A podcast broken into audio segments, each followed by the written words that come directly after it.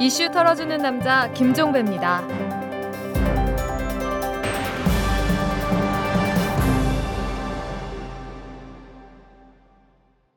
8월 30일 목요일에 보내드리는 이탈남입니다. 엎친 데 덮친 격입니다. 이 태풍 볼라벤이 물러가자마자 이번엔 덴빈이 찾아왔습니다. 지금 현재 상당한 비를 뿌리고 있는데요. 남부지방엔 물폭탄이 터졌다고 합니다. 이 농민들의 한숨이 이만저만이 아닙니다. 이 볼라벤의 강풍으로 수확을 앞둔 사과와 배 등의 낙과 피해가 이만저만이 아닌데 이번에 덴빈마저 덮치니까 그 피해가 상당할 것이겠죠. 소비자들의 피해도 만만치 않습니다. 이미 보도가 나오지 않았습니까? 이 상추값이 삼겹살 값보다 더 비싸다고요. 가뜩이나 물가에 짓눌려 있는 살림살이인데 겹씨름을 앓게 생겼습니다. 자연마저 도와주지 않는 우리네 살림살이 달리 방법이 없습니다. 조이고 아끼고 이렇게 사는 수밖에 없는 것 같네요. 자, 털기전 뉴스로 시작합니다. 민주통합당의 박기춘 원내 수석 부대표가 오늘 박근혜 후보의 올케인 서양희 씨가 2010년부터 현재까지 공기업인 한국토지주택공사의 법률 고문을 맡고 있다고 폭로를 했습니다.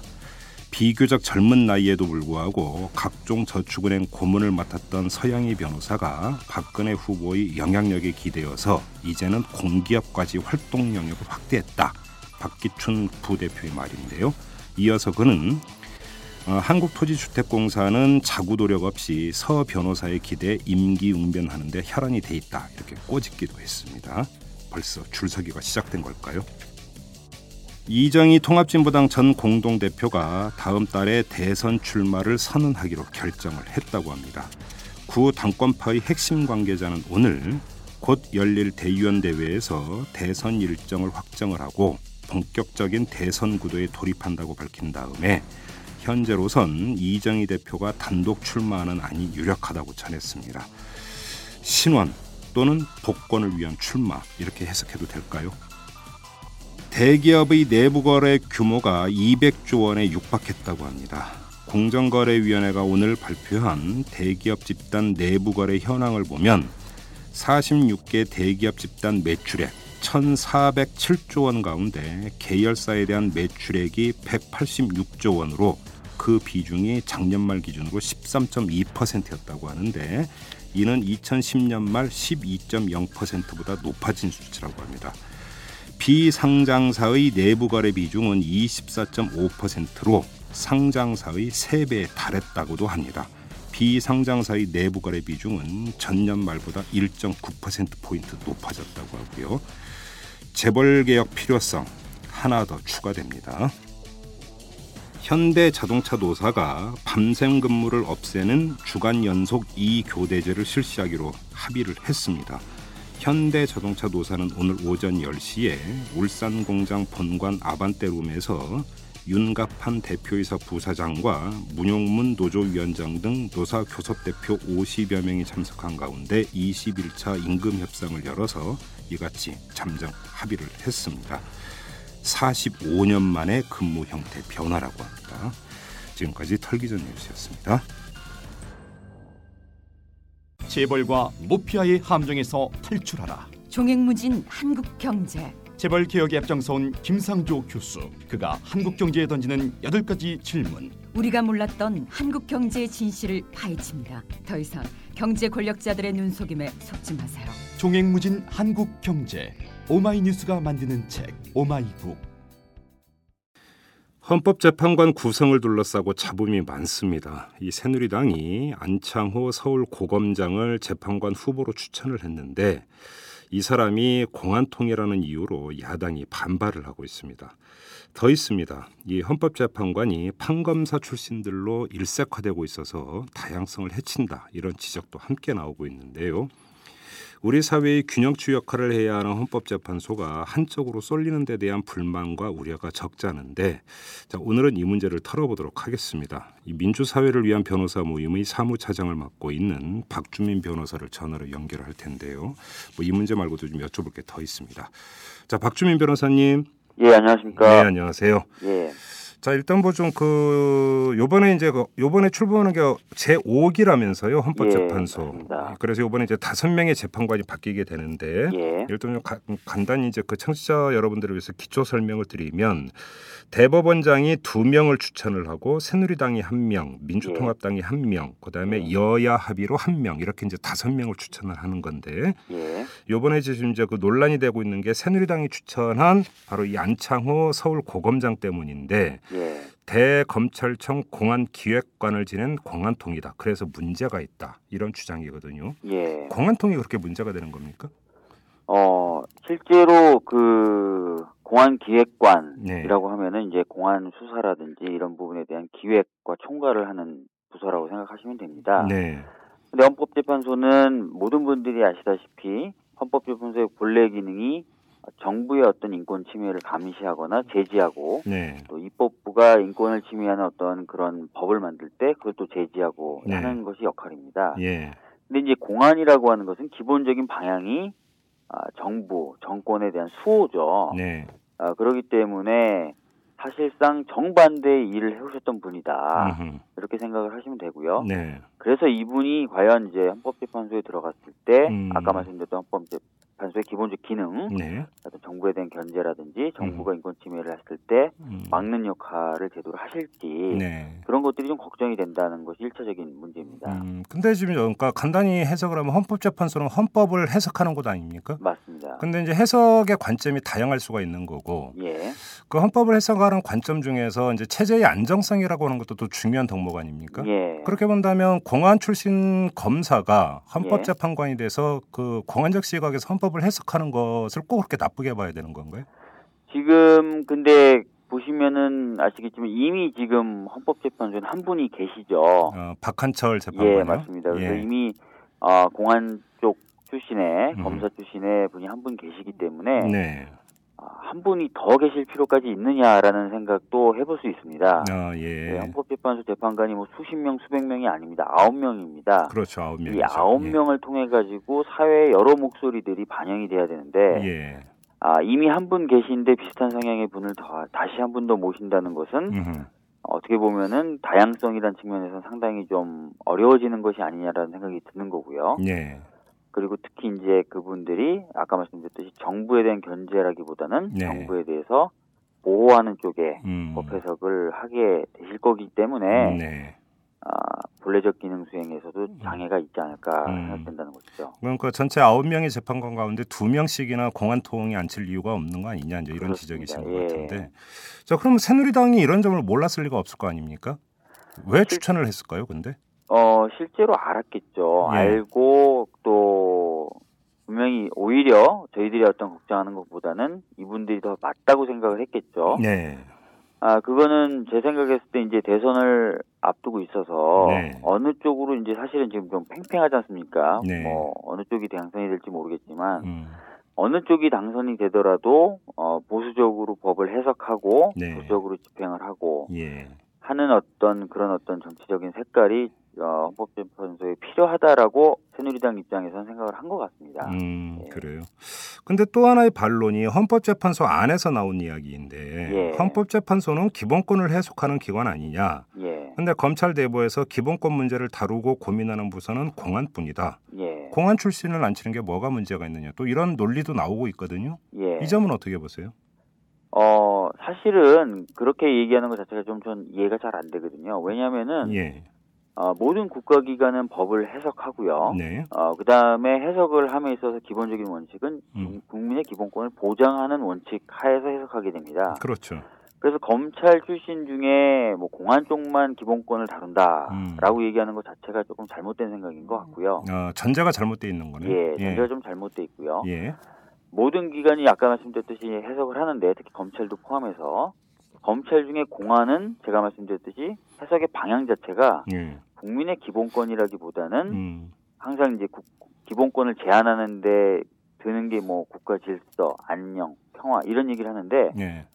어 국민의 기본권을 제한하는 어떤 그런 기준이 되는 음. 그런 방향에 맞춰서 법을 네. 해석하는 것을 주 업무로 하는 게 공안입니다. 음. 아, 그렇기 때문에 이제 저희들이 봤을 때는 어, 저희 같은 사회단체들이 봤을 때는 음. 국민의 기본권 보장이라는 측면에서는 좀 미흡하게 되지 않을까 음, 음, 음. 이런 우려를 갖게 된다는 것이죠. 뭐 사실 뭐 이론적인 부분을 떠나서 경험적으로 볼 때 과거 민주화 시절에 민주화 예. 운동을 했던 분들을 사법 처리했던 게 다 이 공안부사 아닙니까? 맞습니다. 예. 그렇죠. 예. 예.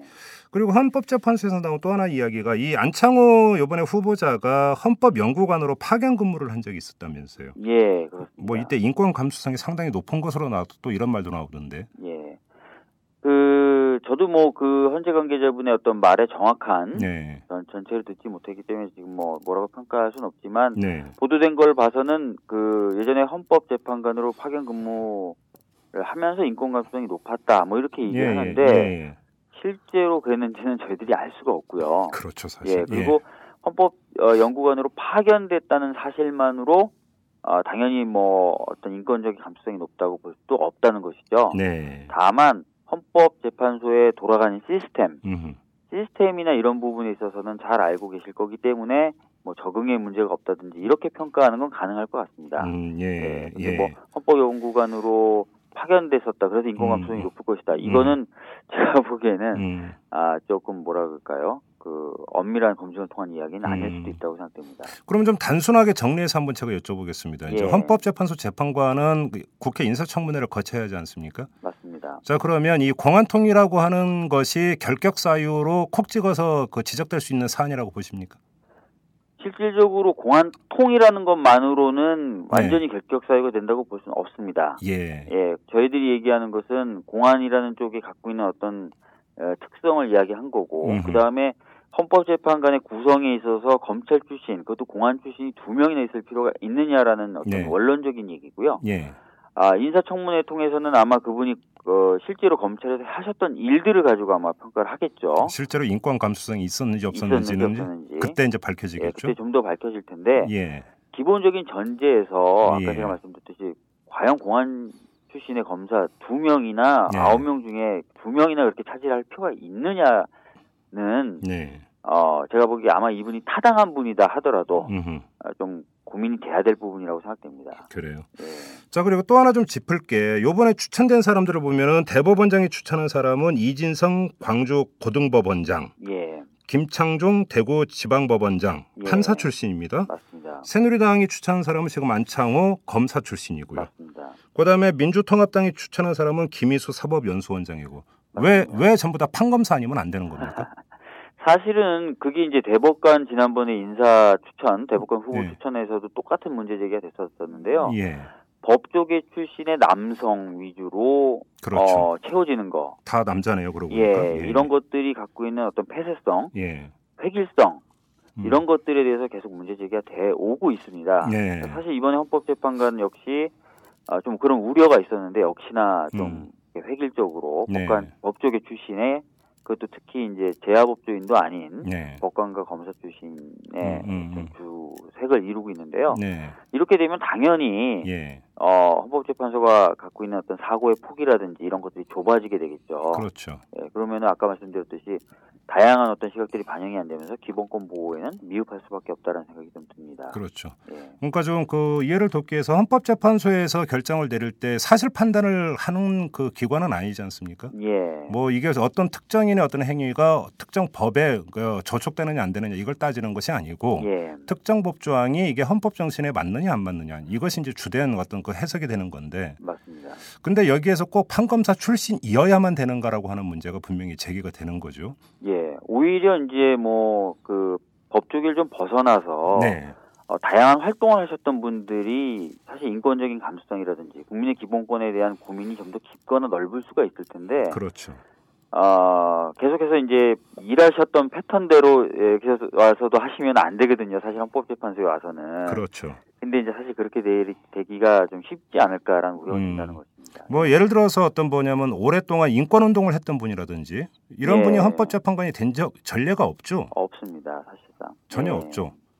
뭐 그나마 송도한 재판관 정도가 네. 어, 민변 활동도 하셨고 그런 곳으로 좀 평가가 되고 있고 예. 어, 그런데 이번에 이제 사실 뭐 조영한 어, 변호사 같은 경우 음. 사실 이제 어, 시민단체나 이쪽에서는 오랫동안 네. 그분이 이제 어떤 역할을 해주시길 원했지만 잘안 음. 됐죠. 네. 예, 좀 하여튼 그런 아쉬움이 있습니다. 예. 음, 근데 좀 그 우리 청취자 여러분들이 들을 때는 그래도 법은 좀 알아야 되는 거 아니냐 예. 이런 생각은 할 수 있거든요. 어, 물론입니다. 그래서 뭐, 뭐, 어차피 이제 법률 해석을 전문적으로 하, 하던 또 해야 되는 네. 그런 거라서 예. 뭐 법을 좀 해석할 수 있고 이런 분들이 있어야 되는 거고 음, 그래서 뭐 저희들이 얘기하는 거는 뭐 제어 활동을 열심히 하셨던 어떤 변호사들이나 이런 분들도 예, 예. 좀 고려를 할 수 있지 않을까라고 말씀드리는 겁니다. 어, 예. 그래요. 그리고 좀 또 하나의 문제가 연령이 지금 헌법재판소 안에서 뭐 경로당 아니냐 이런 얘기까지 나온다던데 예. 요번에 구성이 그렇습니까? 지금 뭐 연령대가 좀 많이 높아지고 있는 거고요. 특히 네. 민주당이 추천했다 한 그분 같은 경우에 이제 뭐 김희수 다른 예. 결격 사유나 이런 거 좀 떠나서 예. 아좀 어, 연배가 연배가 높으시고요. 연배가 좀 높으시고요. 예. 예, 근데 다- 연배가 높다는 것만으로 자동적으로 뭐 문제가 되진 않겠죠. 뭐 애널 애널 애널근이도 있으니까 거꾸로. 예. 예, 그분들이 얼마나 유연한 사고를 갖고 있느냐, 예. 변화되는 사회 상황을 잘 캐치를 하고 계시느냐, 예. 이런 것들이 이제 중심이 돼야, 돼서 봐야 될 것 같은데요. 음. 근데 이제 이런 게 결합되면 좀 약간 두려운 거죠. 네. 그러니까 법조계 출신의 음. 남성의 예. 나이가 많고 예. 이런 게 다 겹치면 예. 통상적으로 저희들이 봤을 때 아, 좀 고지식한 거 아니신가 이런 음. 걱정이 좀 드는 거죠. 음. 그래서 저- 헌법재판소라는 건 사실 아주 고지식하게 판단한다고 되는 문제는 아니거든요. 시대 상황도 다 판단해야 되고 호흡도 할 수 있어야 되고 하는 거거든요. 아니 고지식하게 판단할 거면 굳이 헌법재판소가 있을 필요가 뭐가 있습니까? 맞습니다. 예, 그래서 그런 예. 부분들이 좀 걱정이 되는 거죠. 예. 자 그러면 한번 또 단순하게 해서 요번에 추천된 사람들이 모두 재판관이 됐다. 예. 그러면 이제 그러니까 우리가 흔히 하는 이야기가 헌법재판관 9명의 이념 구성 비율이 어떻게 되는 겁니까? 어, 거의 이제 내년에 이제 송도원 재판관님이나 이런 분들이 나가시게 되면은 내년에 이제 그만두시게 되거든요. 네. 그렇게 되면은 진보적 성향의 분은 한 분도 어- 없게 되는 게 아닌가. 보수 일, 보수 일색이. 돼버리는 겁니까? 예, 그렇게 될 가능성이 큽니다. 예. 어 그래요. 지금 다른 데도 아니고 헌법재판소 같은 경우는 그 대충 거기서 균형이 좀 맞아야 되는 거 아닙니까? 실제로 그래서 저희가 좀 다양한 그 인적 구성을 통한 다양한 사상의 균형 이런 음. 것들 계속 얘기하는데 예. 뭐 저희들 입장에서는 저희 네. 이제 활동하는 사람들 입장에서는 이런 얘기도 합니다. 야 이거 앞으로 헌법재판소로 사건 가져가면 안 되겠구나 이런 우스갯소리를 합니다. 왜냐면은 예. 이게 이제 단순하게 그냥 헌법재판소에 판결 하나 받았다 이게 아니라 한번 어. 딱 그렇게 판결을 받으면 예. 향후 한 3, 4년간은 예. 동일한 어떤 주제로 운동하기가 참 어려워져요. 상징성이 워낙 예, 크죠. 상징성이 워낙 크기 때문에 예. 그래서 인적 구성을 저희들도 계속 신중하게 보고 있는데 예. 만약에 이제 내년 이후로 다 예. 보수 일색의 재판관이 꾸려진다면 예. 겁이 나서 사건 못 가져갑니다. 헌법재판관들이 좀 그 한가해지겠네요. 그러면 뭐 아마 그렇게 될 수도 있지 않을까 싶습니다. 예. 그래요. 왜 자꾸 이렇게 한쪽으로 쏠리는 구성이 계속 나오는지 이것이 그러니까 결국은 물론 대법원장의 이제 추천 권한도 있고 하지만 국회의 발상에 문제가 있다고 봐야 되는 겁니까 어떻습니까? 어 기본적으로 저는 이렇게 생각합니다. 이거는 하나의 시스템으로 존중을 해줘야 됩니다. 헌법재판소라는 것은. 예. 아 그래서 이것은 정치의 대상이라든지 또는 자기 쪽 사람을 심는다라기보다는 네. 사회가 정상적인 어떤 흐름을 가져갈 수 있도록 하는 기능을 예. 헌법재판소가 할 수 있도록 해줘야 된다라는 관점에서 예. 아주 원칙에 기반한 어떤 후보 추천들이 이루어져야 됩니다. 아. 그 원칙 중에 하나가 다양성이죠. 예. 아, 그리고 인권 감수성이라든지 또는 예. 기본권에 대한 어, 정말 대놓고 정부하고 싸울 수 있는 사람들을 좀 앉혀야 된다는 거죠. 어. 근데 이제 그런 관점보다는 어, 자기 쪽 사람, 음흠. 어, 뭐, 이런 쪽으로 자꾸 생각을 하다 보니까 자꾸 음. 뒤틀리게 되는 것 같아요. 네. 예. 그런데 이제 뭐 그 그럼에도 불구하고 새누리당은 새누리당의 논리와 이념이 있고 예. 민주당은 민주당으로서의 논리와 이념이 있- 거, 그거를 벗어난다는 건 쉬운 일은 아니잖아요. 쉬운 일은 아닙니다. 쉬운 일은 아니고, 예. 아, 그래서 사실 정당이, 어, 참, 당리당략에 빠지기가 어려운데, 네. 아, 거기 당리당략에 안 빠지기가 어려운데, 예. 좀 그럼에도 불구하고 정신이란 게 있지 않습니까? 뭐, 아, 이거 내 사람 안 치고 싶음에도 불구하고, 아이고, 나는 그래도 이걸 음흠. 이렇게 하겠다. 이런 좀 자세들과 모습들 좀 보여줬으면 좋겠는데요. 네. 어, 자꾸 이제 그런 모습들을 안 보여주니까 사람들이 더 정당에 좀 실망하고 하는 예. 것이 아닌가 생각됩니다. 그래요. 헌법재판소 이야기가 나왔으니까 조용환 변호사 민주당이 예. 추천했던 후보자였습니다. 조용환 변호사는 지금 어떻게 그러니까 일이 어떻게 정리가 돼 있는 겁니까? 어, 조영환 변호사님 저는 뭐 직접 들은 바는 아니지만 네. 어 사실은 이번에 이제 국회가 새로 구성이 되면서 예. 조영환 변호사님한테 다시 한번 민주당 쪽에서 의사 타진은 있었다고 저 들었습니다. 예. 근데 조영환 변호사님이 이제 고사, 아. 예, 저 본인은 어. 안 하는 게 맞는 것 같다라고 말씀을 하신 걸로 제가 전해 아. 들었습니다. 물론 제가 전해 들었던 것이라서 정확한 건 아니고요. 네. 예, 그래요. 그러면 저번에 한번 부결이 됐지만 민주당이 다시 추진한다고 했었는데 예. 이게 그러면 이제 완전히 끝난 일이 돼 버리는 겁니까? 일단은 조용한 변호사님의 의사가 예. 그러시다면 사실상 더 이렇게 하기가 어렵지 않을까. 어, 그래요. 예. 그게 결국 그렇게 마무리가 되는군요. 좀 이해될 수 없는 그런 그 현상인데 뭐 이에 대해서 민주당에서 뭐라고 했다는 얘기는 제가 뉴스를 접해보지를 못해가지고 예, 저도 뭐 간접적으로만 들은 이야기일 뿐입니다. 아 예. 그래요. 이것도 좀 한번 좀 확인을 해봐야 되는 그런 문제인 것 같습니다. 예. 그리고 지금 또 하나의 지금 쟁점이 법 문제와 관련해서 내곡동 특검 있지 않습니까? 예. 이게 이제 그 애당초는 새누리당과 민주통합당이 합의를 봤다. 그래서 특검 추천 권한을 민주당이 행사하는 걸로 이렇게 예. 합의를 봤다고 했는데 지금 새누리당이 틀어버렸습니다. 예. 틀어버리면서 내세웠던 논리가 뭐냐면 그건 성권 분립의 정신에 위배되는 것이다. 예. 이런 논리거든요. 어떻게 예. 평가하십니까? 어, 지금까지 사실은 1999년도에 그 한국도폐공사 네. 어, 노동조합 파업 유도에 관련된 특검 이후로 음흠. 지금 아홉 차례 특별검사가 있었습니다. 네. 아, 근데 이 아홉 차례의 특별검사가 다들 아시다시피 특별한 성과를 낸 적이 없어요. 별로 없죠. 예. 그 이유 중에 대표적인 이유가 바로 특별검사를 수사 대상이 된 음. 권력의 핵심인 대통령이 임명했기 때문입니다. 예. 그래서 이번에는 사실 사실 이번에도 또 수사 대상이 대통령이고요. 네. 그래서 이번만큼은 대통령이 임명하지 않는 특별검사제를 해보자라고 해서 음. 어, 야당이 음흠. 선임하는 것으로 합의가 됐었던 것입니다. 네. 물론 특별검사의 임명이 대통령의 권한이 있는 거 아니냐라고 얘기할 수 있어요. 왜냐하면 대통령이 헌법상 인사권을 가지고 있고 네. 특별검사도 행정부의 하나라고 봐야 되기 때문에 예. 미국에서도 이 논란은 계속 아, 있어 왔었습니다. 예. 예. 아 근데 최종적으로 미국 같은 경우에는 사법부가 특별검사를 임명하는 형식으로 좀 바뀌게 됐죠. 아 그런가요? 예, 대통령이 그 임명 안 하는 안 합니까? 대통령이 임명하는 특검도 있는데요. 예. 대통령이 수사 대상이 되면은 예. 사법부가 임명을 하는 아 대통령이 수사. 대상이 될 경우에 예. 예. 워터게이트 사건을 빌미로 계기로 그렇게 됐는데요. 예.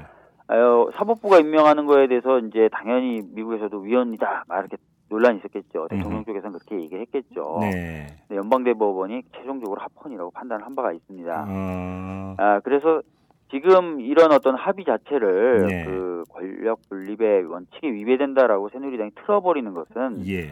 아, 지나친 자기적 위주의 법 음. 해석일 수도 있고요. 예. 국민들이 봤을 때는 아유 또 저 사람들 또 자기네들 또 수사 대상이 되는 거 예. 그 대놓고 자기네들이 수사 대상이 되는 것도 피하려고 저러는구나 음. 라고 볼 수도 있다. 이런 음. 새누리당을 위해서도 이런 식으로 좀 합의를 트는 것은 네. 좋지 않다라는 말씀 좀 드리고 싶습니다. 그러면 이게 뭐 그러니까 삼권 분립의 원칙이 위배되는 게 아니다. 미국의 사례를 볼 때. 그렇죠. 왜냐하면은 이게 권력의 권력이 수사 대상이 됐는데도 권력한테 네. 어, 특별검사 임명권을 계속 주는 것 자체가 오히려 권력 분립의 원칙이 반할 수가 있어요. 예. 권력 분립이라는 게 권력을 견제하기 위한 그렇죠. 위해서 도입된 제도인데 그렇죠. 지금 권력을 수사해야 되는데 권력한테 특별검사 임명권을 계속 주겠다. 이게 어허. 이게 맞다. 예. 계속 이게 권력 분립 원칙이 맞다라는 거는 그냥 음. 권력 분립의 형식적 논리만 음. 차용하는 것이죠. 음. 예. 근데 지금 새누리당 같은 경우는 그 민주통합당이 추천권을 행사하지 말고 예. 대한변호사협회나 제3자에게 넘기면 우리는 언제라도 오케이 하겠다 이런 논리거든요.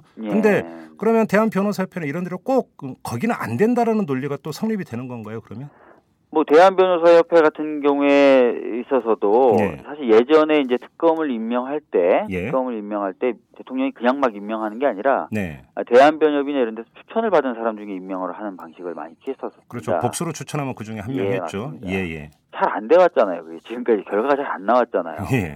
예. 그러니까 이제 사실 뭐 대한변협이나 이쪽으로 하겠다라는 얘기보다는 음. 차라리 내가 당당하게 네. 어, 수사 받을 거면 날 반대하는 사람에서 이- 임명을 해라. 음. 라고 하는 게 더 좋을 수도 있어요. 제가 봤을 때. 예. 그리고 또 국민들도 그런 모습을 한번 보고 싶겠죠. 정말 음. 어떤 그 같은 색깔이나 또는 통제할 수 있는 정부가 통제할 수 있는 쪽에서 추천되는 사람이 또 임명하거나 이런 것보다도 네. 이번에 진짜 완전히 그냥 화끈하게 예. 어, 나한테 반대하는 사람 한번 그쪽 사람들이 추천한 사람으로 임명 한번 해보자. 음. 아, 그래서 한번 완전히 다 까놓고 수사 한번 받아보겠다. 예. 왜냐하면 계속 당당하다고 얘기하니까요. 예.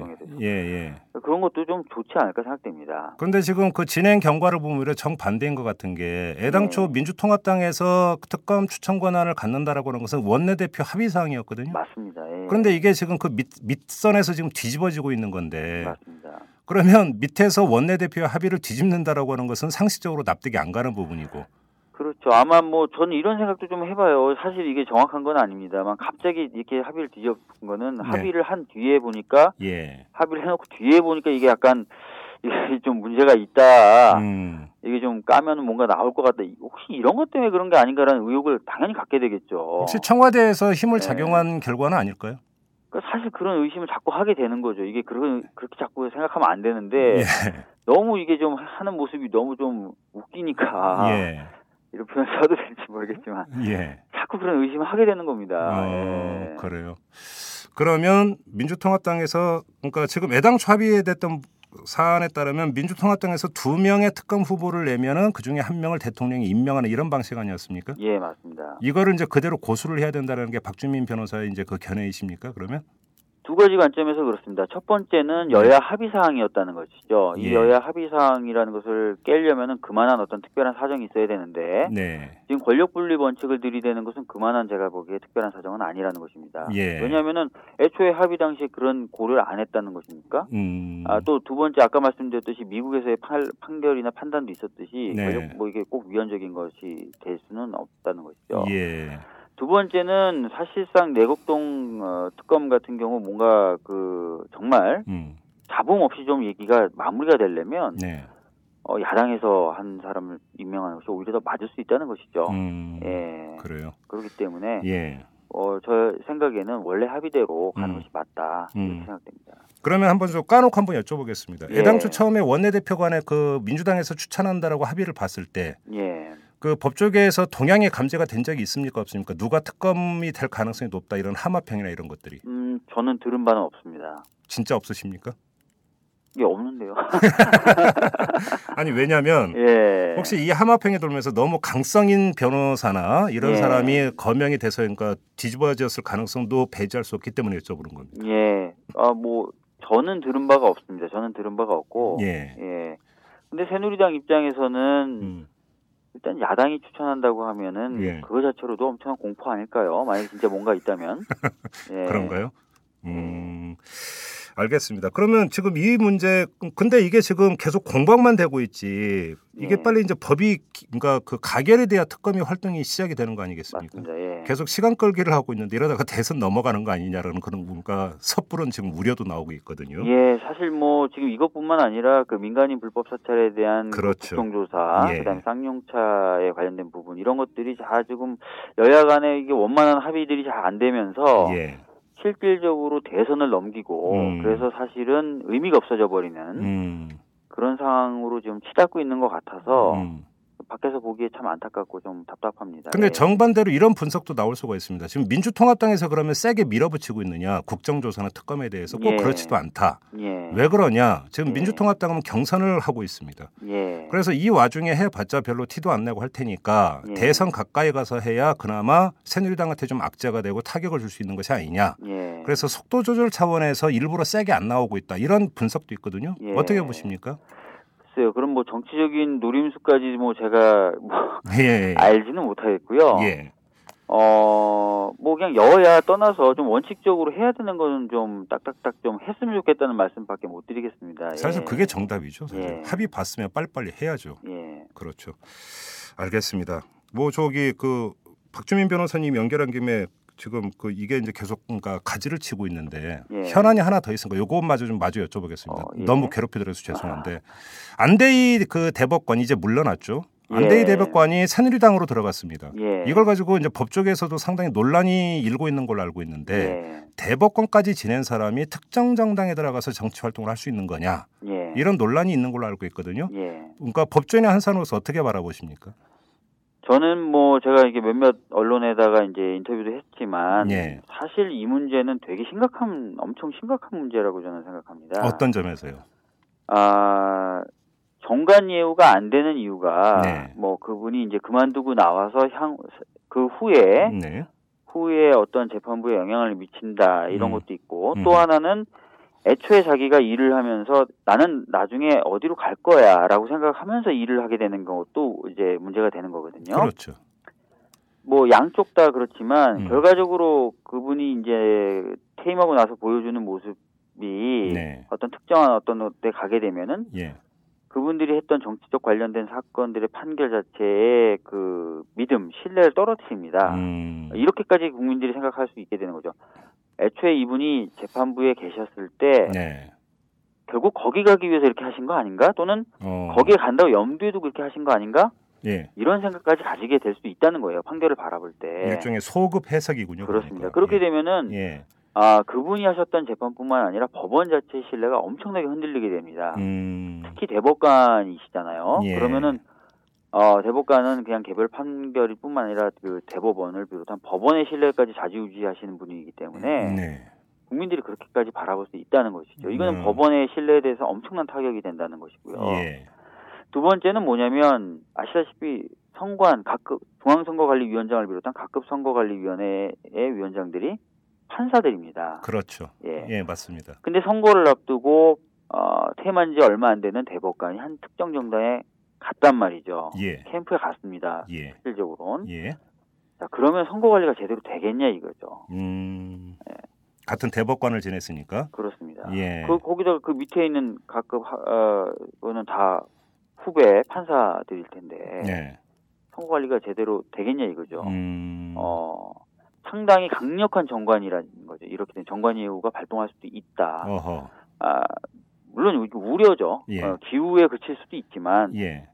어, 그렇게 될 수도 있다는 생각이 듭니다. 근데 이제 안대희 전 대법관은 새누리당에 가면서 어떤 이야기를 했냐면 그 새누리당을 뛰어넘어서 그리고 박근혜 후보를 뛰어넘어서 전반적인 정치 쇄신 책을 예. 마련하겠다 이런 식으로 주장을 했거든요.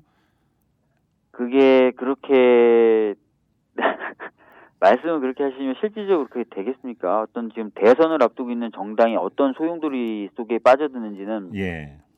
너무나 다 알수 음. 있는 일인데 음. 그 소용돌이 속에서 나는 홀로 어떤 특정 정당이 아닌 전체 정치판에 대해서 얘기하겠다. 네. 그럼 차라리 선거 끝나고 어디 가시는 게 좋았다고 저는 생각됩니다. 아, 네, 예. 선거가 다 정리돼서 예. 뭐 그때 뭐 오히려 패배한 정당에 가신다든지 음흠. 어, 아니면은 뭐 정말 중립적으로 평가될 수 있는 그런 정당에 가신다든지 하는 것이 오히려 맞았지. 네. 지금 막 이렇게 음. 어뭐 박빙의 싸움을 벌이고 있는 이쪽 상황에서 한쪽 정당에 가신다는 것이 음. 그런 어떤 대의 명분에 부합하는 행동인지에 대해서도 좀 음.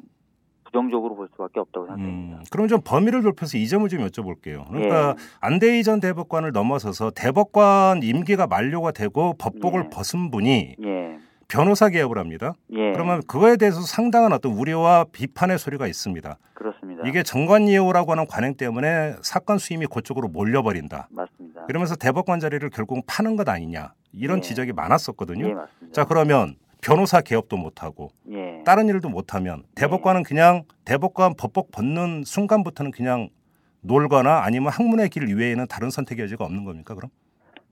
어, 솔직히 뭐 미국 같은 경우에는 이게 평생 직장이다 뭐라고 해서 최후의 직업이다라고 해서 원래 종신형이죠 미국. 예, 종신형이죠. 예. 그리고 뭐, 뭐, 뭐 어떤 자기 사정에 의해서 그만둔다 하더라도 다른 직업을 다시 갖지는 않습니다. 아 예. 예. 음, 어, 계속해서 내 얘기 나왔던 거죠. 예. 어, 대법관들은, 적어도 대법관들은, 음, 아, 그만뒀을 때는 이게 음. 최후의 직업이다라고 생각하는 그런 각오로 재판을 해야 되고, 실제로 그런 모습을 아, 보여줘야 된다고 얘기를 했습니다. 가혹하죠. 예. 가혹한데, 예. 그 자리라는 것이 어떻게 보면 그렇습니다. 음, 만약에 자기가 그렇게 하지 않고 싶다면, 네. 어, 거절을 했어야 된다고 생각합니다. 제가 알기로는 예. 이번에 이제 그 헌법재판관 후보 물망에 올랐던 어떤 변호사님은 네. 나는 젊기 때문에 예. 그만두고 나서 나 변호사를 못 한다는 게 나한테는 가혹해서 난 안 한다. 어허. 라고 얘기하셨던 걸로 저는 전해 들었어요. 어, 솔직한 얘기네요. 상당히. 예. 예. 어, 그런 각오가 있어야 된다고 저는 생각을 합니다. 그래야 음, 그분의 재판, 그분의 판결을 음. 국민들이 믿는 것이고요. 네. 정말 그래야 나라가 바로 서는 거죠. 어, 예. 그래요. 제가 좀 전에 종신형이라고 했는데 그건 아니고 종신직이죠. 정신직입니다. 예. 그 표현을 정정하겠습니다. 그러면 사실은 그러면 말 그대로 대법관은 법조인으로서 최고의 자리에 올랐다고도 볼 수 있는 거 아닙니까? 가장 명예로운. 예. 그렇죠? 더 이상 뭐를 탐할 것도 없는 것 아니냐 이런 이야기가 되는 거겠고요. 그 자리에 나갈 때 자기가 충분히 고민을 해서 그렇게 나가야죠. 음, 예. 그러니까 각오가 있어야 된다는 각오가 말씀이시죠. 있어야 되는 거죠. 대법관 이후에는 예. 어떠한 어떤 그 이권과 관련된 것이라든지 변호사 예. 수임도 이제 거기에 들어가겠지만 이런 예. 오해를 살 수 있는 것은 일치하지 않겠다. 그렇습니다. 예, 자기가 내린 판결에 대해서 어떤 오해도 난 예. 불러일으키지 않겠다. 음, 난 그런 처신은 절대 안 하겠다. 네, 라는 각오가 있어야 예. 대법관이란 자리에 나설 수 있다고 생각합니다. 음 그래요. 그러면 예를 들어서 김항식 국무총리 같은 경우도 대법관 출신 아닙니까? 그래서 사실 논란이 많았지 않습니까? 그랬죠. 예, 근데 에, 김항식 총리 같은 경우에는 뭐 그래도 정부가 하- 어, 국민이 합의해서 뽑은 정부의 총리로 간 거고 네, 지금 안대법관님 같은 경우에는 특정 정파에 특정. 정당이죠. 우리나라에서 가장 정치색이 강하다는 조직이 정당인데 그렇죠. 그 정당에 가신 거죠. 전혀 음. 다르다고 생각합니다. 어, 일정하게 결은 다르다. 예, 일정하게 결론이 다른 게 아니라 완전히 다른 거죠. 완전히 다르다. 예. 음, 법조계가 참 문제가 많군요. 헌법재판소부터 쭉쭉 따져왔는데 예. 문제가 산적해 있습니다.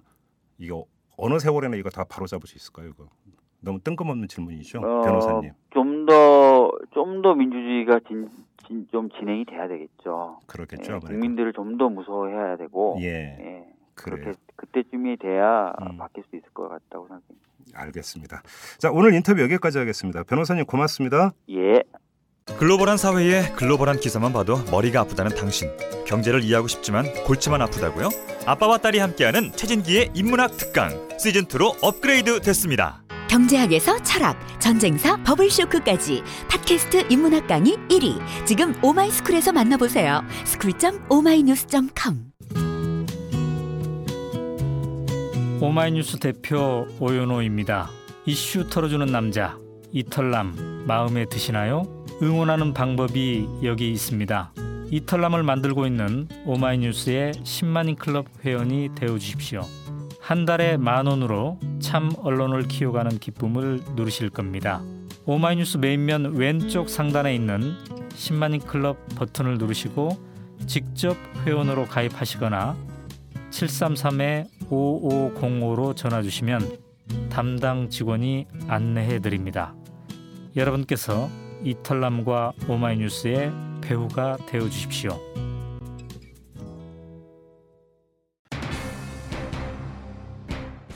사방이 구멍입니다. 이 법조계를 두고 하는 말인데요. 대법원에 이어서 헌법재판소까지 구성을 놓고 잡음이 일고 있고 한 대법관은 법복을 받자마자 새누리당 품에 안겼습니다. 가장 독립적이어야 하고 가장 고결해야 하는 법조계가 진흙탕이 되어버린 거죠. 뭐 사실 어제 오늘 보는 광경은 아닙니다만 그래도 한숨이 절로 나옵니다. 법은 언제나 바로 설 수 있을까요? 자, 이만 마치도록 하겠습니다. 지금까지 이탈남 김종배였습니다.